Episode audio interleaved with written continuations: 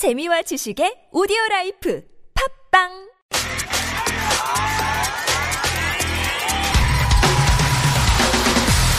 화제의 뉴스 핵심을 짚어드립니다. 뉴스의 맥.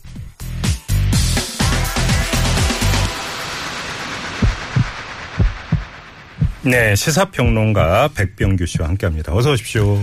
안녕하십니까. 자, 오늘 진맥할 이슈는 어떤 건가요?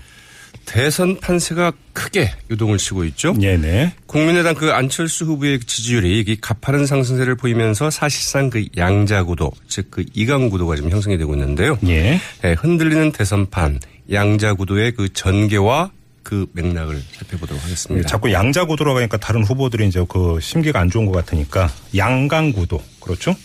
어, 양강구도라고 이제 이거 한번 이야기를 해보죠. 어떤 점부터 한번 짚어볼까요? 지난주 이 시간에 오지아 구도로 치러진 그 2007년 대선과 이번 조기 대선을 비교하면서 대선 국면을 짚어봤었죠. 네. 크게 그 세 가지 측면을 이제 제가 그 이야기를 했는데 이 첫째로는 이 민주당 후보 확정 후에 그 문재인 후보 지지율이 그 40% 초중반을 돌파하면은 문재인 대선론이 계속 유지될 것이다. 이렇게 얘기를 했고요.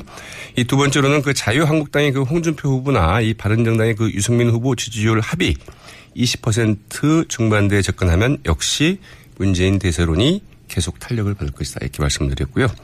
이 세 번째로는 만약 문재인 후보 지지율이 그 40%대를 돌파하지 못한다고 한다면 그 예측불의 그 상황이 올 수 있다. 이제 이렇게 얘기를 했거든요. 그리고 그 흐름은 이제 그때 일주 전이었죠.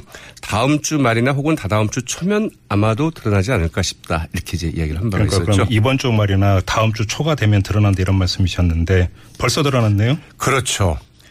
이 지지율 변동이 생각보다 훨씬 빠르게 진행이 됐죠. 어, 이 정말 정치 일정을 그 앞서가는 거의 빛과 같은 속도의 이제 그 변화가 좀 이루어졌는데요. 바로 이제 이 점이 주요 그 포인트가 아닐까 싶습니다. 이 안철수 후보는 문재인의 시간이 가고 안철수의 시간이 왔다. 이렇게 이야기를 했는데 그러나 그 시간이 너무 빨리 온 게 아닌가. 이제 이런 생각도 좀 해보게 되죠. 그러니까 안철수 후보의 급등세가 너무 빠르게 전개되고 있다 이런 말씀이신가요? 네, 그렇죠. 그, 네, 양강구들의 그 급수관 재편. 이 꼭 문재인 후보에게 불리한 것만은 아니다. 이렇게 볼 수 있을 것 같습니다. 이번 초기 대선은 이제 그 두 달 만에 치러지는 거 아니겠습니까? 네. 아, 한달 조금 넘게 남은 상태에서 그 각 당 후보가 이제 확정이 돼서 이제 본격적인 대선판이 이제 전개가 될 텐데 만약 이런 흐름, 즉 그 양강구도 형성이 조금 늦게 됐다고 한다면 이 문재인 후보로서는 사실은 그 속수무책이었을 수 있습니다. 아, 반전이나 혹은 뭐 조정의 기회를 갖기가 좀 힘들 수도 있었는데요.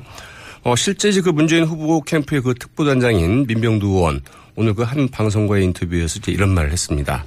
이 안철수 후보 지지, 지지가 표로 이어질지는 좀 의문이다. 우리로서는 그 예방 주사를 맞은 셈이다. 이렇게 이제 이야기를 하기도 했었죠. 그럼 민주당에서 이제 바라보기에는 안철수 후보의 상승세에 거품이 있다 이렇게 보는 건가요? 그렇습니다. 자, 그렇게 보고 있고 이제 바로 그런 점에서 안철수의 시간이 좀 너무 빨리 온 것은 이 안철수 후보 측으로서도 상당히 좀 불리할 수 있는 측면이 있다는 어 있다고 볼 수 있겠는데요. 그 양강구도 자체 그 여풍이 일단 있을 수 있습니다. 가령 이 무소속 출마를 선언한 그 김정인 후보가 이 안철수 후보 지지를 선언하면 선언하거나 아니면 묵시적으로라도 그런 방향으로 그 사퇴하거나 할 경우에 혹은 이 보수 언론들이 이른바 그 보수층의 그 전략적 투표를 그 적극 독려하면서 이 보수표의 결집이 그 안철수 후보 쪽으로 이루어질 경우 이른바 문재인 대 반문 혹은 문재인 대 비문 프레임이 다시 그 작동할 수가 있겠고요.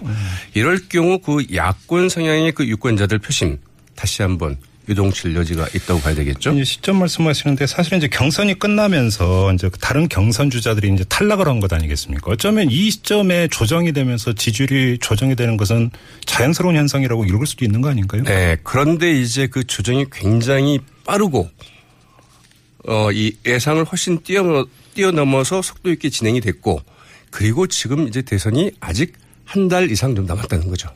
네, 알겠습니다. 아무튼 두 후보가 이제 네거티브 공세도 치열해지는 것 같아요. 그렇죠. 이 문재인 후보 아들의 뭐 특혜 취업 논란이나 이 민정수석 때 그 노무현 전 대통령 그 사돈 그 음주 사고 처리 책임론도 이제 좀 불거지고 있고요. 이 안철수 후보 측은 이른바 그 조폭 사진 의혹이 지금 제기가 되기도 하고 있죠. 예, 예. 네, 이 네거티브 공세 이제 갈수록 더욱더 좀 치열해질 수 있겠지만 그러나 그게 이제 얼마나 영향을 미칠까 이건 좀 의문입니다. 예. 이 상대 후보에 대한 그 네거티브 공세는 원래 이 사실은 자신의 지지율을 그 끌어올리기보다는 이 상대 후보의 그 확장력을 제어하는데 좀 더 효과적인 방법이라는 예, 예. 분석들이 많이 나와 있는데요. 네네. 그러나 이제 그 지금의 판세를 보면 이 문재인 안철수 두 후보의 그 지지세는 좀 확연하게 좀 갈리는 양상이죠. 그 방향도 좀 다르고요. 이 네거티브 공세가 상 네거티브 공세의 그 효과가 상당히 좀 제한적일 수 있다 이렇게 볼 수 있겠고요. 이 두 야권 후보의 그 경합이라는 점에서 아직 마음을 정하고 있지 못한 이 중도 표심을 이제 누가 확보하느냐 이게 좀 관건이 될 것 같은데 이는 뭐 네거티브 공세보다는 이 지도자로서 얼마나 좀 신뢰할 수 있는지 또 어떤 비전과 전망으로 어 앞으로 그 저기를 정, 어, 이 정권을 끌어나갈지 그리고 그 후보의 그 개인적인 매력으로 어 아직 어 표심을 정하지보단 이들 그 중도 부동층 유권자들을 얼마나 흡인할 수 있느냐 여기에 이제 더 이게 이 점이 더 중요하다고 볼수 있을 것 같기도 하죠. 네, 좀 마지막으로 판세에서 또 주목할 점이 있다면 뭘까요? 네, 이 호남 표심의 향배가 상당히 좀 결정적일 수 있습니다. 이번 대선도 역시 이제 그 수도권에서 그 승부가 갈릴 수 있는데요. 이 주요 변수라고 할 수 있는 그 수도권 부동층의 표심. 이게 이제 호남 표심의 그 향배에 영향을 좀 많이 받을 수 있기 때문인데요.